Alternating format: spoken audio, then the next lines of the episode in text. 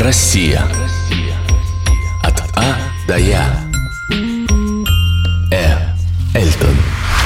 Соленое озеро площадью 152 километра. Считается крупнейшим соленым озером Европы. Оно находится в Волгоградской области на границе с Казахстаном.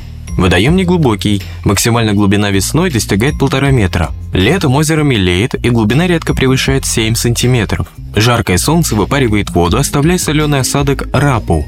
В озеро впадают пресные ключи, питают водоем 8 речек с горькой соленой водой. Эльтон образовался 50 тысяч лет назад во время процесса высыхания Каспийского моря. По этой причине высота водоема на 15 метров ниже уровня моря. Здесь можно найти морские окаменелости и огромные валуны. Постепенное высыхание привело к минерализации озера. Эльтон часто сравнивают с Мертвым морем. В дореволюционной России здесь добывали соль, сейчас это место отдыха.